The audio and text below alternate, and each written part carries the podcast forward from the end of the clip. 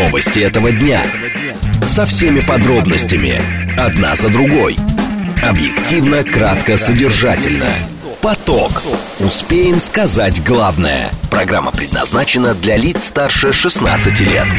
Радиостанция «Говорит Москва», вторник, 16 мая, сейчас 16.05. Меня зовут Юрий Буткин, добрый день. Следим за новостями, обсуждаем главные темы, смотрим, как едет город, все в прямом эфире. Вы слушаете нас либо в Телеграме, либо на YouTube-канале, э, либо в социальной сети ВКонтакте. В движении. Э, все вернулись, машин вдруг стало больше, 2 миллиона 570 тысяч э, к этому часу на территории Москвы за сегодняшние сутки побывали, 6 баллов и по Яндексу, и по ЦОДД. Нет, впрочем, Яндекс показывает то 5, то 6 баллов. Дальше хуже, 6 баллов в 5 вечера, 7 э, баллов в 6 вечера, и даже 8-бальные пробки сегодня нам обещают в районе 19 часов. Слушать. Думать знать. Говорит Москва. 94 и 8 FM. Эм. Поток. Новости этого дня. Две темы обсуждаем в ближайшие 20 минут. Очередного ученого в Российской Академии Наук обвинили в государственной измене, да так, что э, в его институте уже написали открытое письмо на этот счет. Об этом поговорим. Вторая тема, которую будем обсуждать, Минфин Соединенных Штатов Америки подтверждает наступление дефолта 1 июня. Что произойдет в этот день? Поговорим минут через 10. Это прямой эфир. Вы можете писать через смс-портал плюс 7 925 4 восьмерки 94 8 через телеграм пользователю говорит МСК-бот, либо Звонить можно э, номер 7373948, код города 495. Срочное сообщение. Минфин на безлимитных аукционах 15, э, 17 мая будет э, предлагать очередные, соответственно, облигации. Об этом нам сообщает агентство РИА Новости. В эти минуты во Франции избили родственника Брижит Макрон. После интервью президента, пока без подробностей, пишут, ссылаясь на СМИ агентства РИА Новости. Ну и Минторг США. Там продлили экспортные ограничения в адрес адрес авиакомпании России еще на полгода. Поток. Успеем сказать главное. Итак, э, ученого Сибирского отделения Российской Академии Наук Валерия Звегинцева подозревают в государственной измене после статьи о газовой динамике. Это главный научный сотрудник Института теоретической и прикладной механики Сибирского отделения Российской Академии Наук. О том, что его обвинили, стало известно публике из открытого письма, которое опубликовано на сайте института. Еще раз напомню, это Новосибирский институт, он э, входит в Сибирское отделение Российской Академии Наук. Выясняется, что ученого задержали три недели назад, сейчас он под домашним арестом, ему предъявили обвинение по одной из тяжких статей, самых тяжких статей Уголовного кодекса «Государственная измена». Причиной задержания стала статья Звегинцева в иранском журнале о газовой динамике. Э, он не первый из сотрудников института, говорят уже четвертый, которого обвиняют, и, соответственно, открытое письмо, которое опубликовано на сайте института, говорит о том, что э, в нынешних учё- э, условиях ученым довольно сложно заниматься наукой. А самые разные комментарии сегодня уже появились, э, но вплоть до того, что нужно задумываться над тем, что после подобных задержаний происходит с российской наукой. Первый заместитель председателя Комитета Госдумы по науке и высшему образованию Олег Смолин к нам присоединяется. Олег Николаевич, здравствуйте. Добрый день. Что вы думаете по поводу э, событий, происходящих в Новосибирске? А, я не смотрел подробности этого дела, как и других. Более того, я хочу сказать, что часто мы не можем иметь э, какого-то мнения по отдельным уголовным делам, поскольку они имеют статус секретных. Но я хорошо понимаю общую ситуацию. А общая ситуация заключается в том, что требования, которые определяют к ученым разные ведомства, если можно так сказать, они противоречат друг другу. Я напомню, что э, деятельность ученого, преподавателя вуза, Министерством науки и высшего образования оценивалась и отчасти оценивается в зависимости от того, насколько он э, успешен в международных базах данных и международных журналах. Да, там вся, все публикации поделены на квартили. Если вы публикуетесь просто в российском ваковском журнале, по-моему, 3 балла, а если там в каком-нибудь первом квартале, э, это международные базы данных, 27.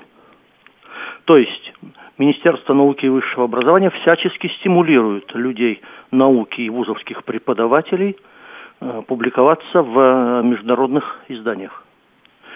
При этом мы понимаем, что когда речь идет о естественно-математическом цикле, об инженерных науках и так далее, то э, можно по-разному трактовать какое значение чисто гражданское или в каком-то смысле и не только гражданское могут иметь соответствующие разработки. Я убежден в том, что подавляющее большинство российских ученых, которых в последнее время привлекали за государственную измену, ни сном, ни духом не думали, что они являются изменниками. Они просто ориентировались на те требования, которые к ним предъявлялись как к ученым или преподавателям вузов. А, погодите, но э, судя по сообщениям, которые сегодня есть в СМИ, перед публикацией, в данном случае в истории Звегинцева, э, две экспертизы о возможной секретности проходили. Скорее всего, без подобных экспертиз невозможна публикация. Значит, да, э, еще раз – дело в том, что у гражданских свои экспертизы, mm-hmm. а у силовых структур свои экспертизы. И силовые структуры, как правило, ориентируются на собственные экспертизы. Понимаете? Поэтому я еще раз говорю, я убежден, что большинство тех, кого привлекают к ответственности, ни сном, ни духом не думали, что они как-то могут быть обвинены в государственной измене. Э... Тем, более, тем более, что это не первый случай, и э, э, теперь мои коллеги из науки, я, слава богу, гуманитарий, да, мне, это, мне это не грозит, но мои коллеги из э, наук инженерных, естественно, математических и так далее, они, как я понимаю, дуют на воду. Ну, вот а, даже возвращаясь к этому открытому письму, которое написали в Институте теоретической и прикладной механики, да, три человека, я поправлюсь, не четыре, а, среди них два главных научных сотрудника и директор института, они, собственно, уже по делу о госизмене. Мы просто не понимаем, как дальше делать свое дело, а как им ответить? Ответить им можно только одним способом. Министерство науки и высшего образования, с моей точки зрения, должно э, скоординировать свои действия с э, э ФСБ и э, выработать некоторые общие рекомендации. В противном случае действительно мы остановим научные исследования в соответствующих областях, если уже не остановили. Еще одно. Сегодня даже кто-то уже написал об этом, что раньше-то хотя бы шарашки были, э, в, соответственно, там, где люди отбывают наказание, а теперь этого нет. Может быть, действительно нужно создавать так называемые шарашки для сидящих ученых уже?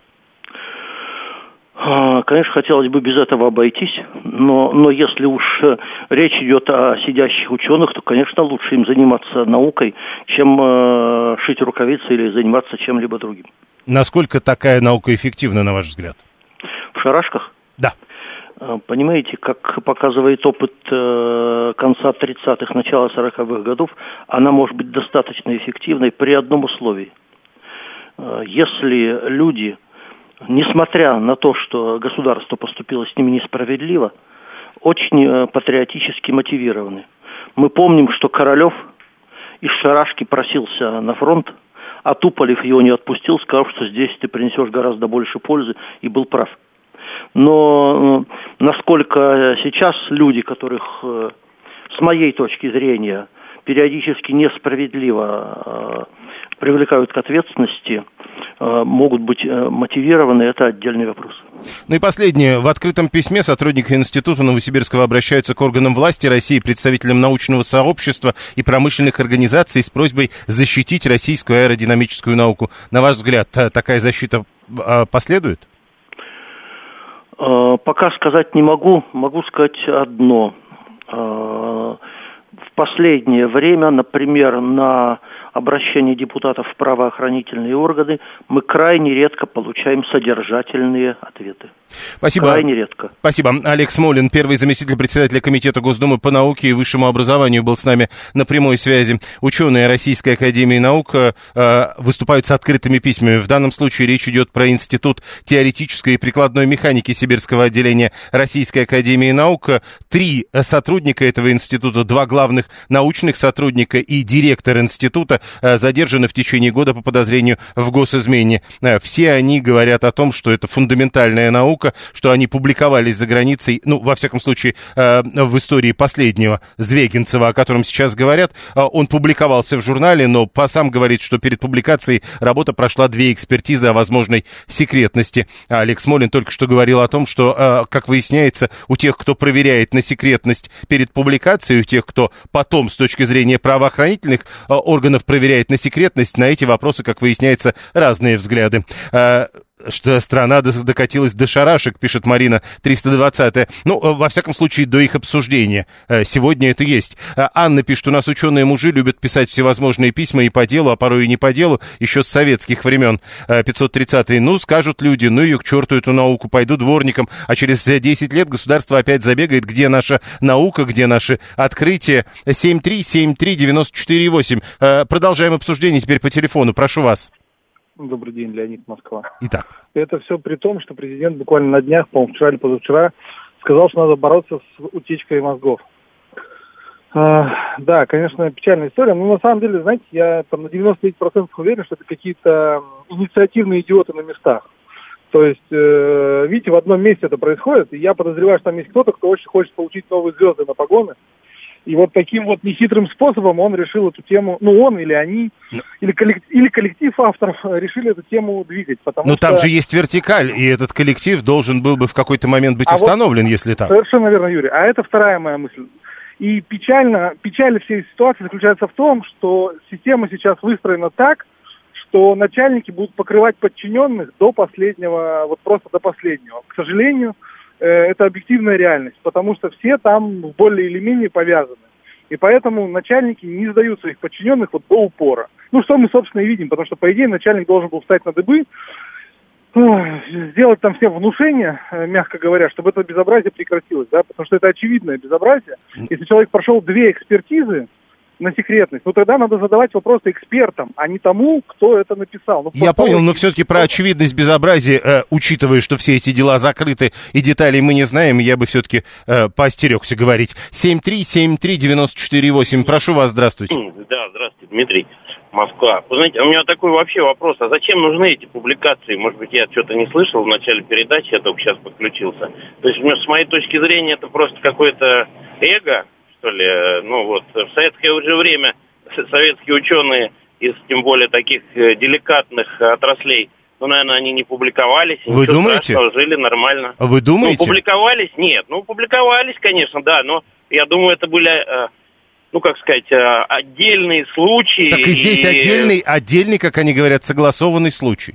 Ну, отдельный случай, но на самом деле я же слышу, что по радио, что там этих публикаций э, там десятки тысяч теперь.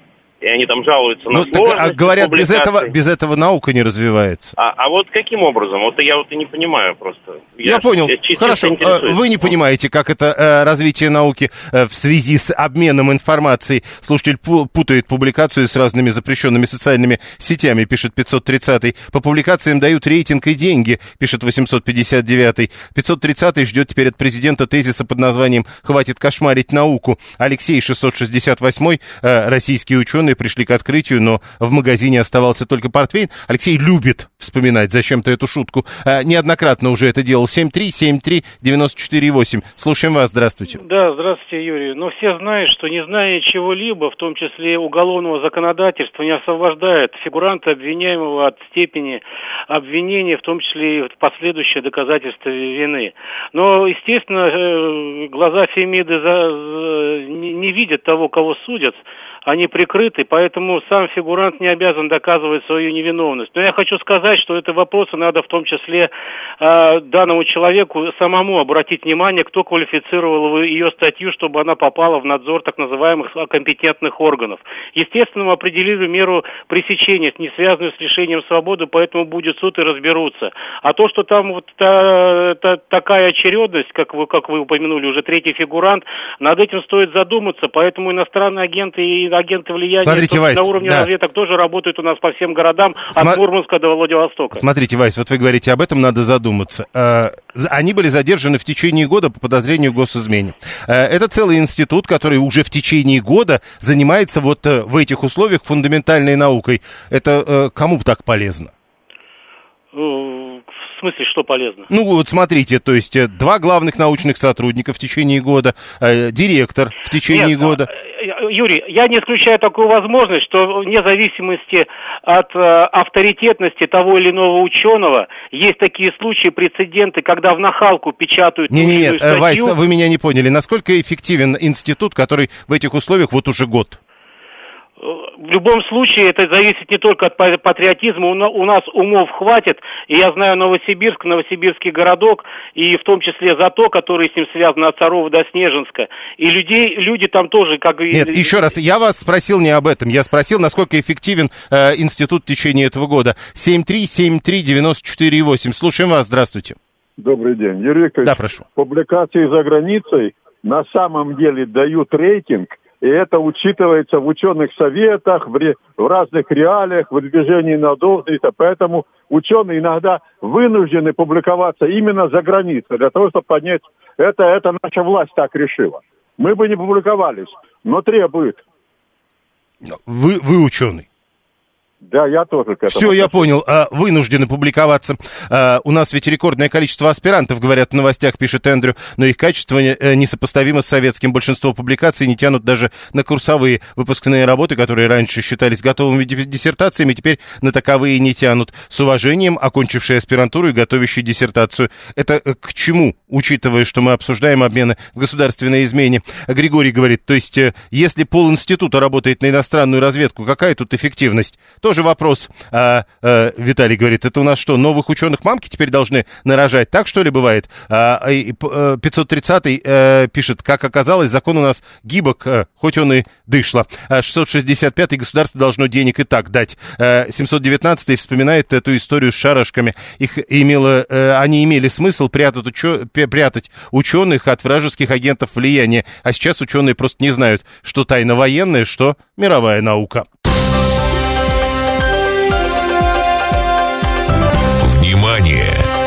Говорит Москва. 94 и 8 FM. Поток.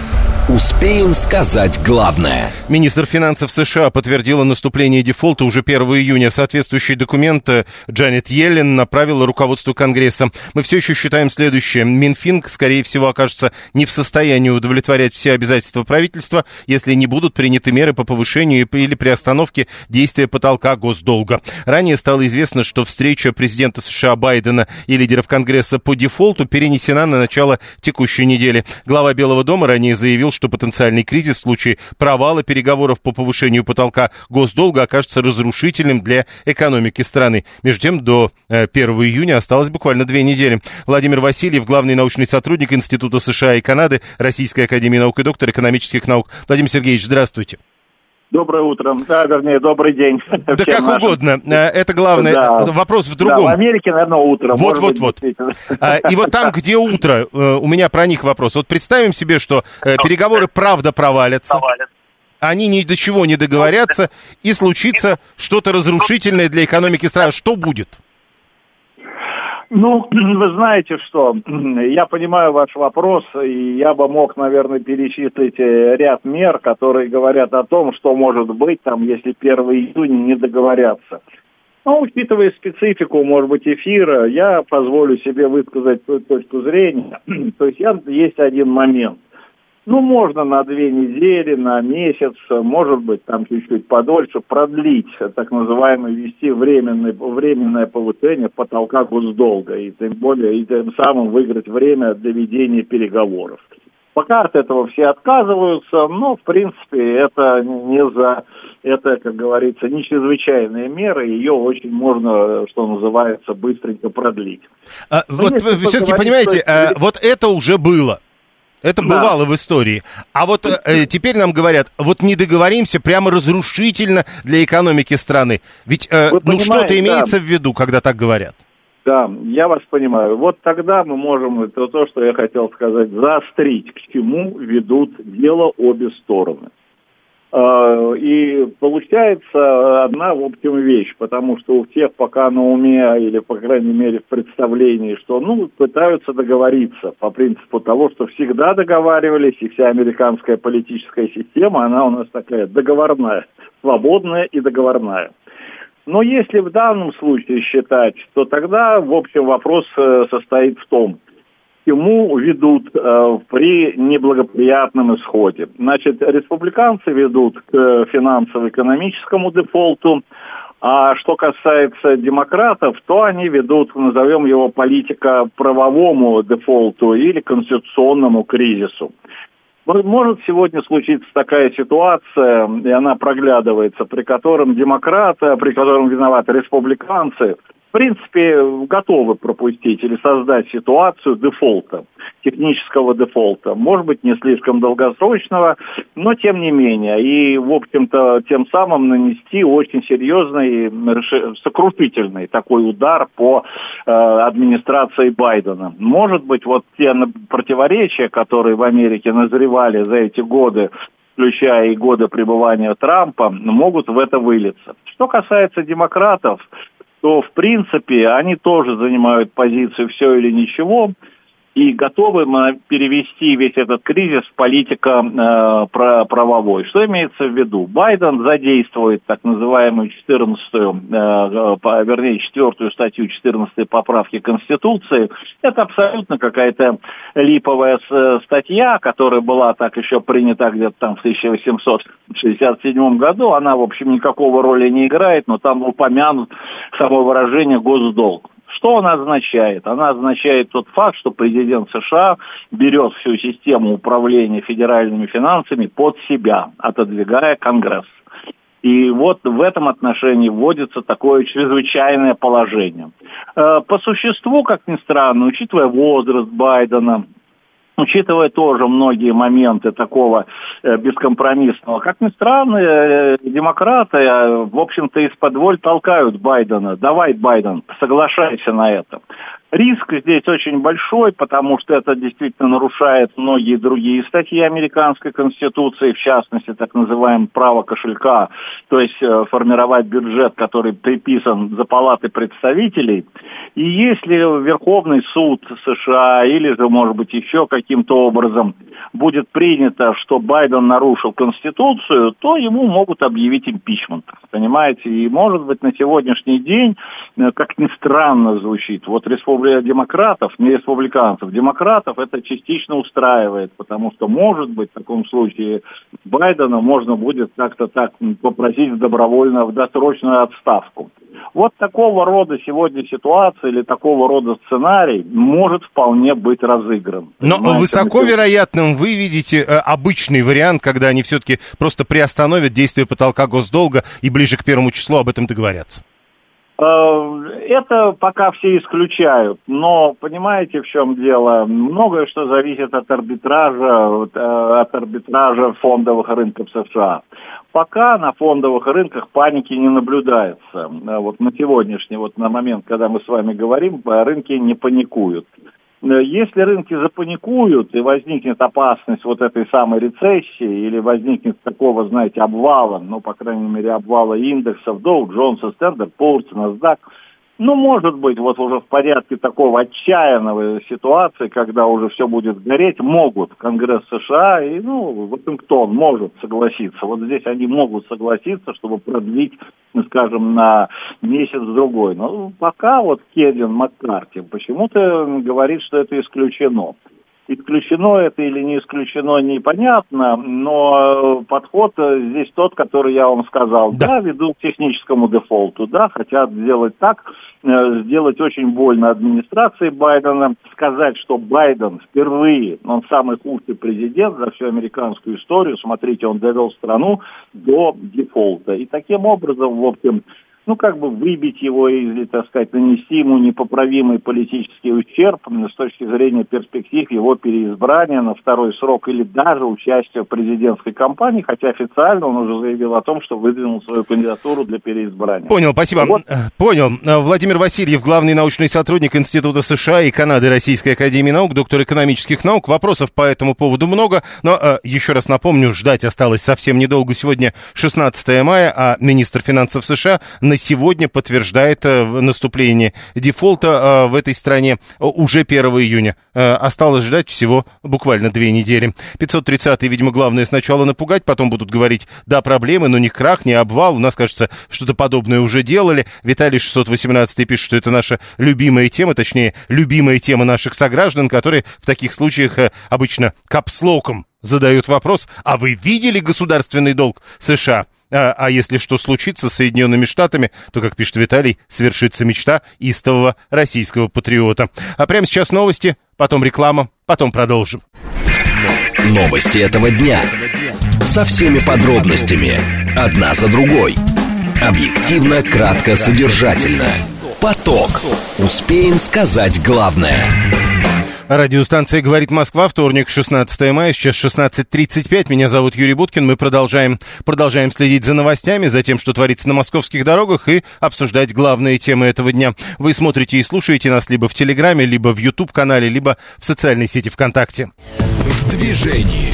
А, город едет сегодня тяжело, дальше будет только хуже. По прогнозам а, Яндекса сейчас 5 баллов, а в 5 вечера будет 6 баллов, в 6 вечера 7, а в 7 вечера даже 8-бальные пробки. Возможны автомобили радикально больше. Ну, то есть э, все вернулось э, до, на, на домайские позиции. Э, после праздников машин было мало, а сегодня все, все вернулись. 2 миллиона 600 тысяч автомобилей сегодня уже с утра на московские улицы выехали. Э, что касается главных проблем, которые видны прямо сейчас, это юго-восток МКАДа. Там э, в районе Развилки, в районе Дзержинского нет нормального движения ни в том, ни в другом направлении. Это почти на всем протяжении Садовое кольцо. Ну и про третье транспортное кольцо сегодня такой давно не встречалось на карте пробок. Про третье транспортное почти на всем протяжении, можно сказать, едет не без проблем проблем.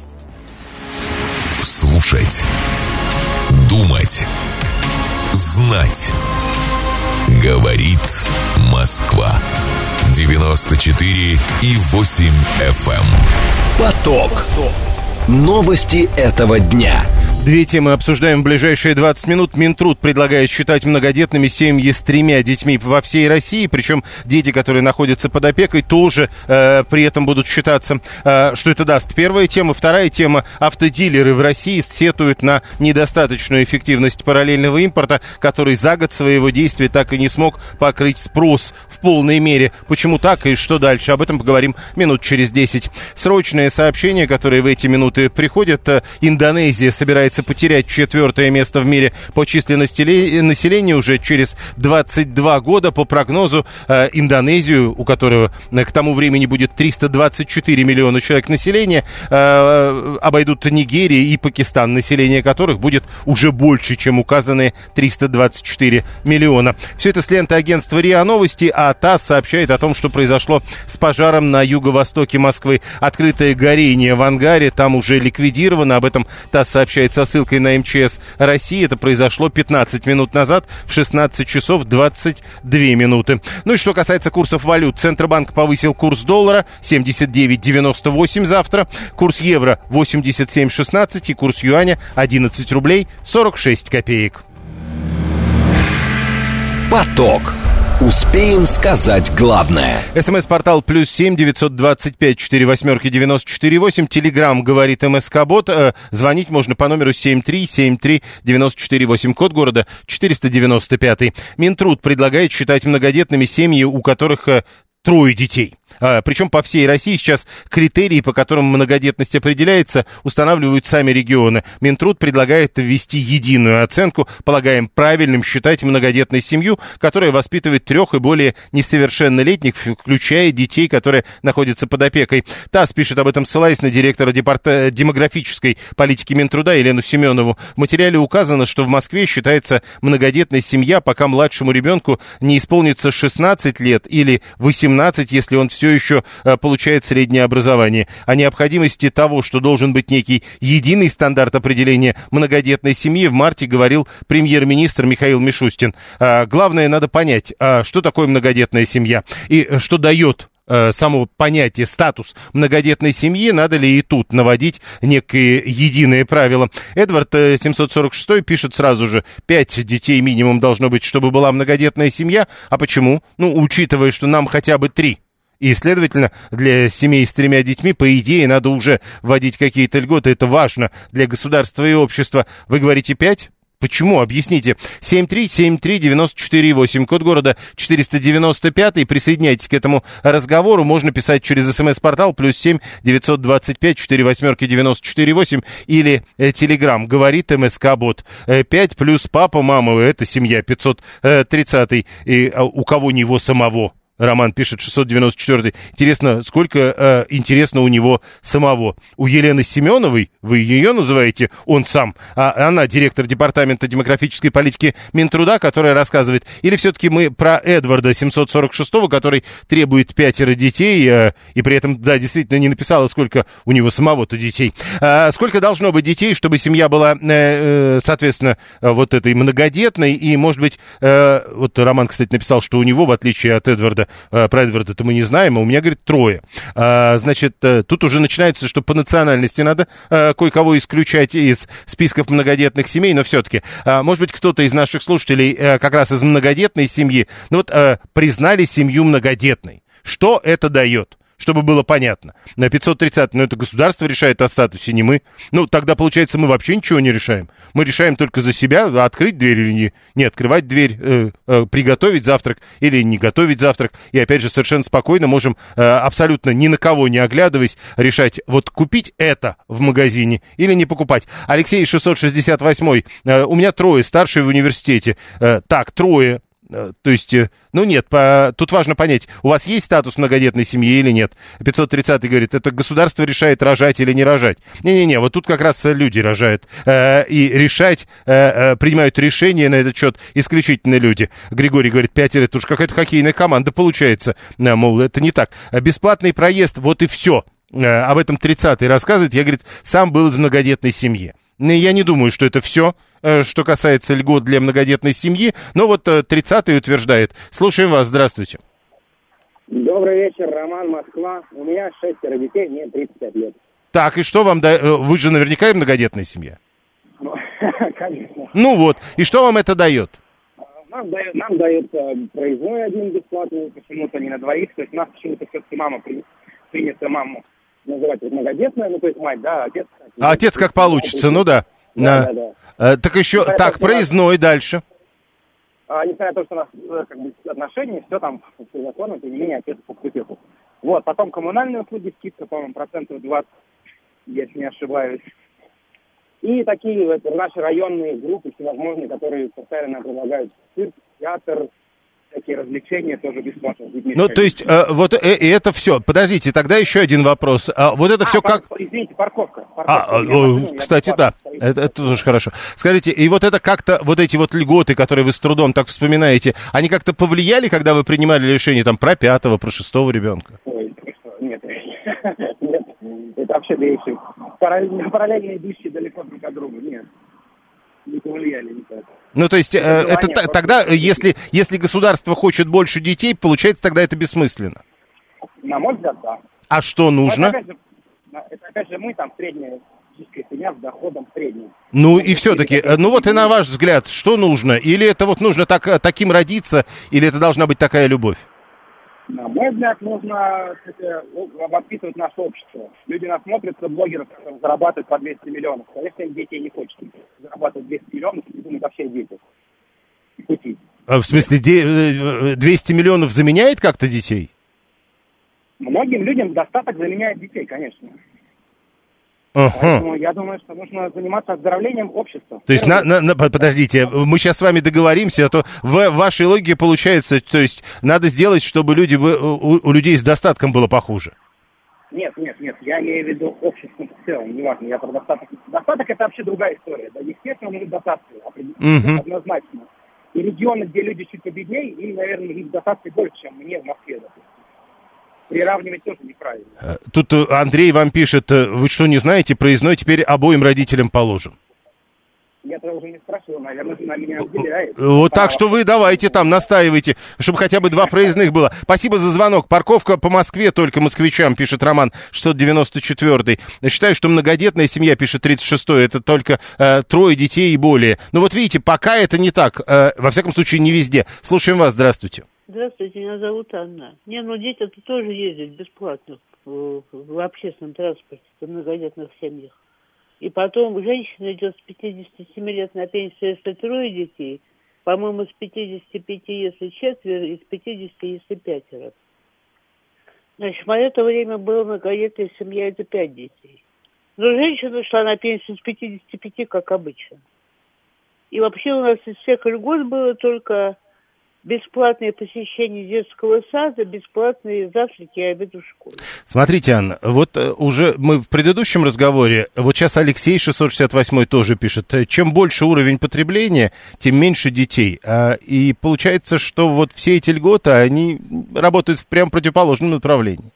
Юрий Викторович, понимаете, какая штука? Мы размножаемся почкованием, поэтому это не к нашей семье, мы все ненормальные. У меня муж страшно любил детей у меня дети и, внуки, и правнуки любят детей, поэтому у нас это не к нам. Мы будем размножаться или не размножаться. Ну, то есть э, вы хотите сказать, что общего правила нет?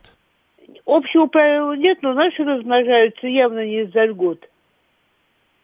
Ну вот видите, и, пред, и предыдущий говорит тоже, вот мы размножаемся, но не из-за льгот. Да нет, конечно, господи. Ну, хорошо же, когда ты приходишь домой, усталая, как собака, и думаешь, минут бы 10 посидеть, передохнуть. А к тебе пятеро бросается вон от 20 до 2 годов, как у Скотининых. И у каждого свои проблемы. И думаешь, господи, какая же я счастливая, а?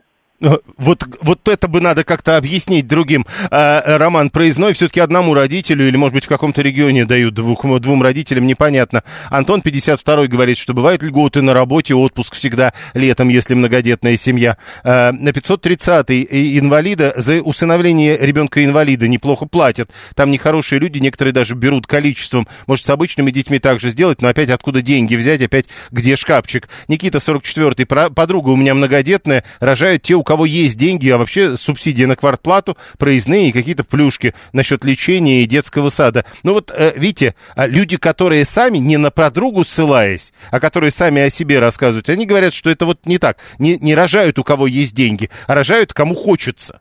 Это важно. Э, в Москве точно проездной двум родителям. Еще один 449 э, это подтверждает. А Василий говорит, один проездной родителю, второй проездной одному из детей. Это Василий 147. Видите, мы даже вот этого не знаем. Или э, все-таки в разных регионах разные правила. Минтруд собирается сделать правила одинаковыми во всех регионах. В итоге Анна права, пишет 530 а остальное в этом смысле тлен.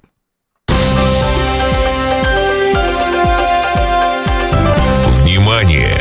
Говорит Москва. 94 и 8 FM. Эм. Поток.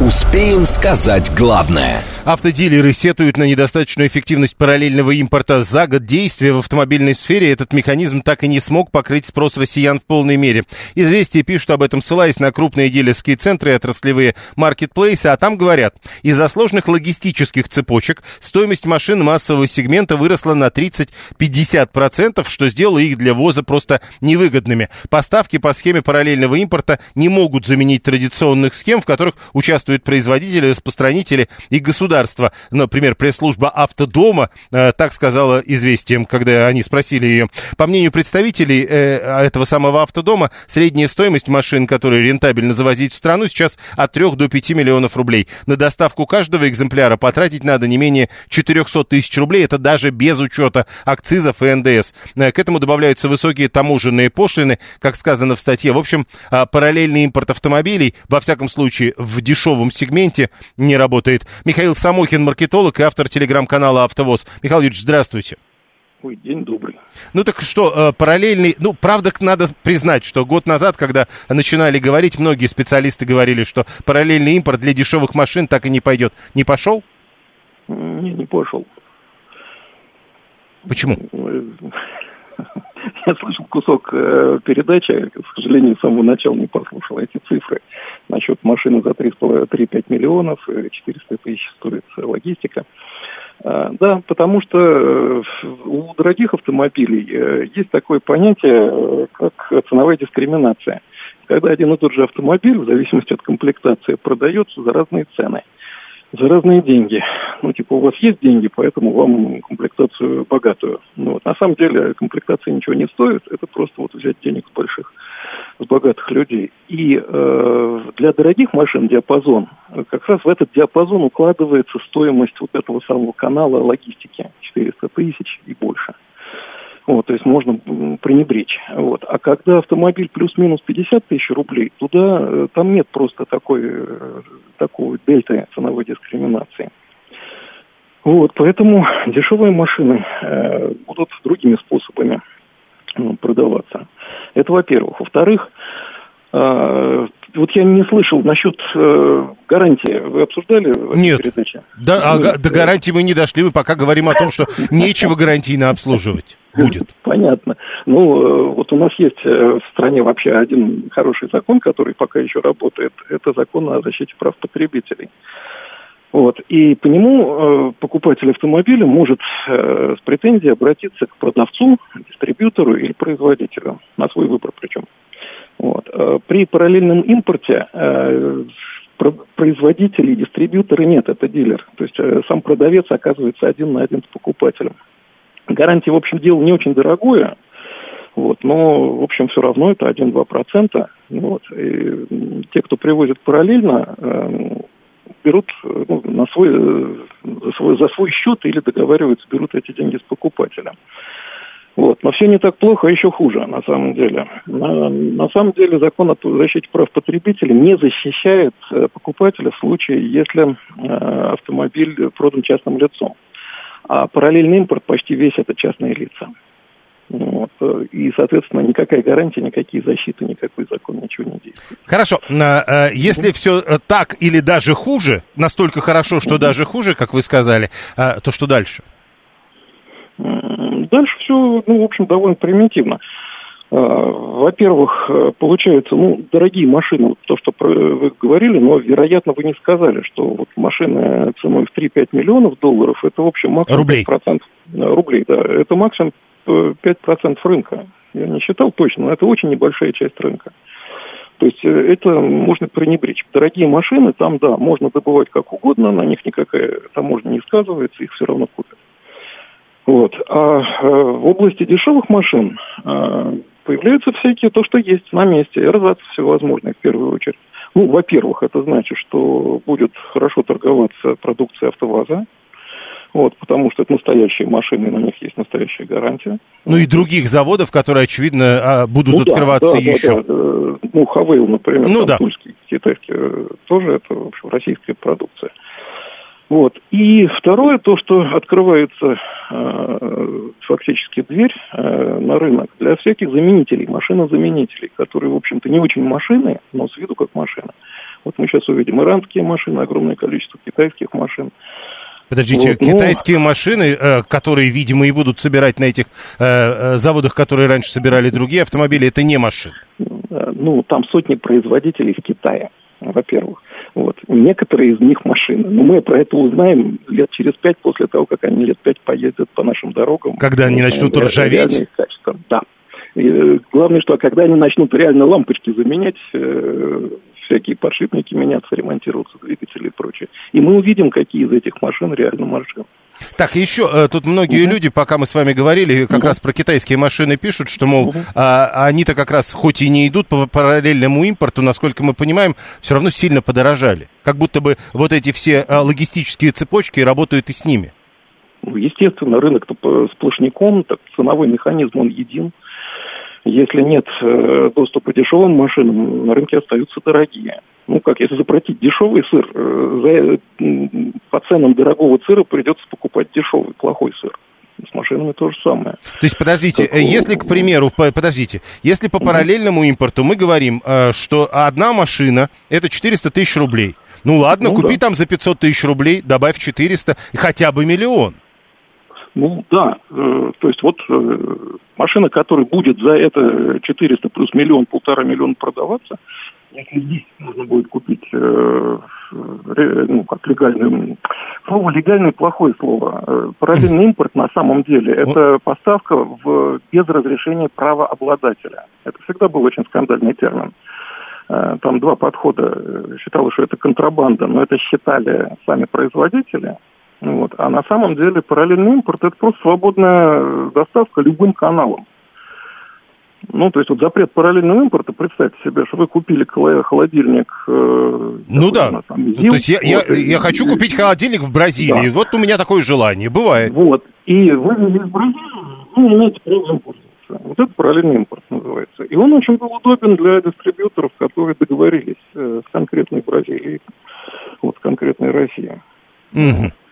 Ну, то есть, в общем-то, это довольно жлоб, жлобская вещь. Но оказывается, что э, свободная торговля, если производитель не хочет сюда поставлять автомобили, обходится очень дорого.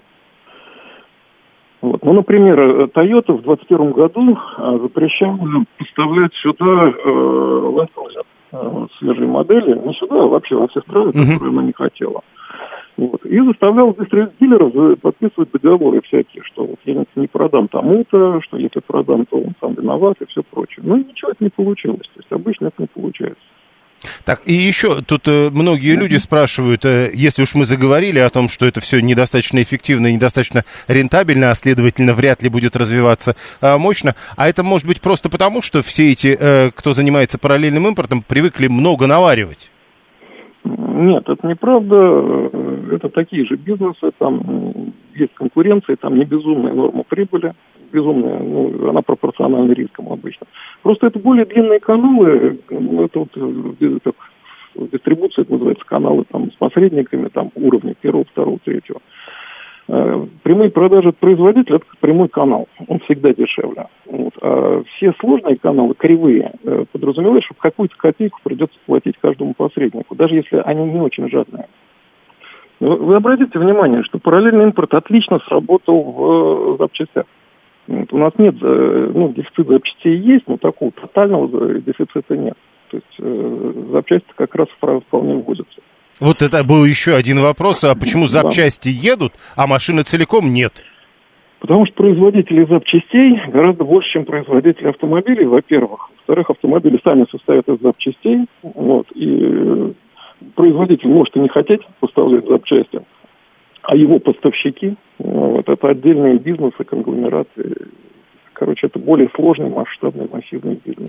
Понял, спасибо. Маркетолог, автор телеграм-канала «АвтоВоз» Михаил Самохин был с нами на прямой связи. Мы говорим о том, как автодилеры э, сетуют на недостаточную эффективность параллельного импорта. Впрочем, э, что-то подобное предполагалось. Э, в самом начале специалисты много говорили о том, что э, так примерно это и будет. Э, для дорогих машин это сработает, а для массового производства нет, не пойдет. Э, здесь э, в результате останутся, видимо, те машины, которые делаются на нашем э, на наших заводах, э, где раньше собирали Volkswagen, а теперь будут э, собирать, видимо, какие-то китайские автомобили. Роман говорит, ну да, есть запчасти, два раза дороже, так же, как и машины. Китай становится монополистом, пишет 530-й. Почему бы ему теперь не задавать цены? Потому что он-то понимает, куда вы денетесь. Дальше у нас будет Куба и сплошные мучачус пишет Григорий 859 Между нами, девочками говоря, я не знаю такого автомобильного бренда. Слушаем вас, здравствуйте. Алло, здравствуйте. Да, я... Ой, сейчас, секундочку, секундочку. Да, это важно. А вы знаете, что хотел я поправить его? Потому что вот он сказал, что закон о защите прав потребителей не распространяется на продажу через физических лиц.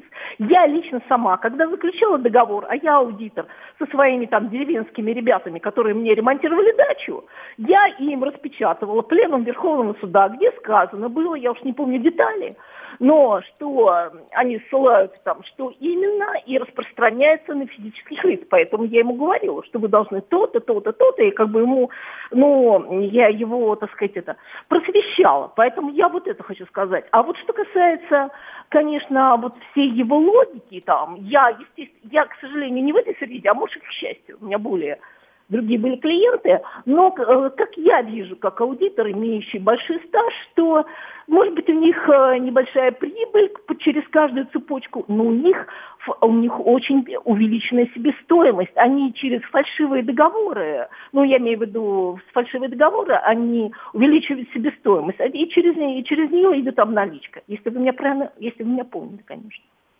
Да тут другая история, просто ведь говорят, еще есть история с акцизами которая очень сильно влияет на цену. И в этих условиях, мол, сильно ты не наваришься.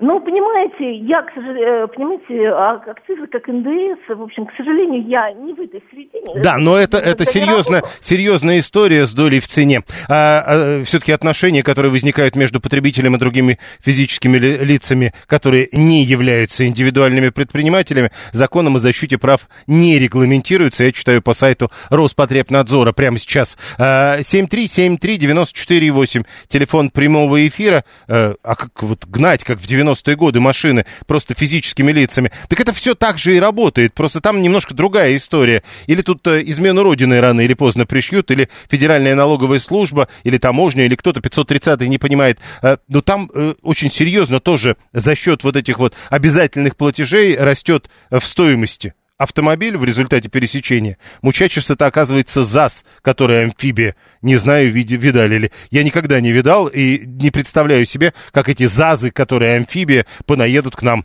э, в ближайшее время с Кубы. Э, автодилеры сетуют на недостаточную эффективность параллельного импорта. Далее новости.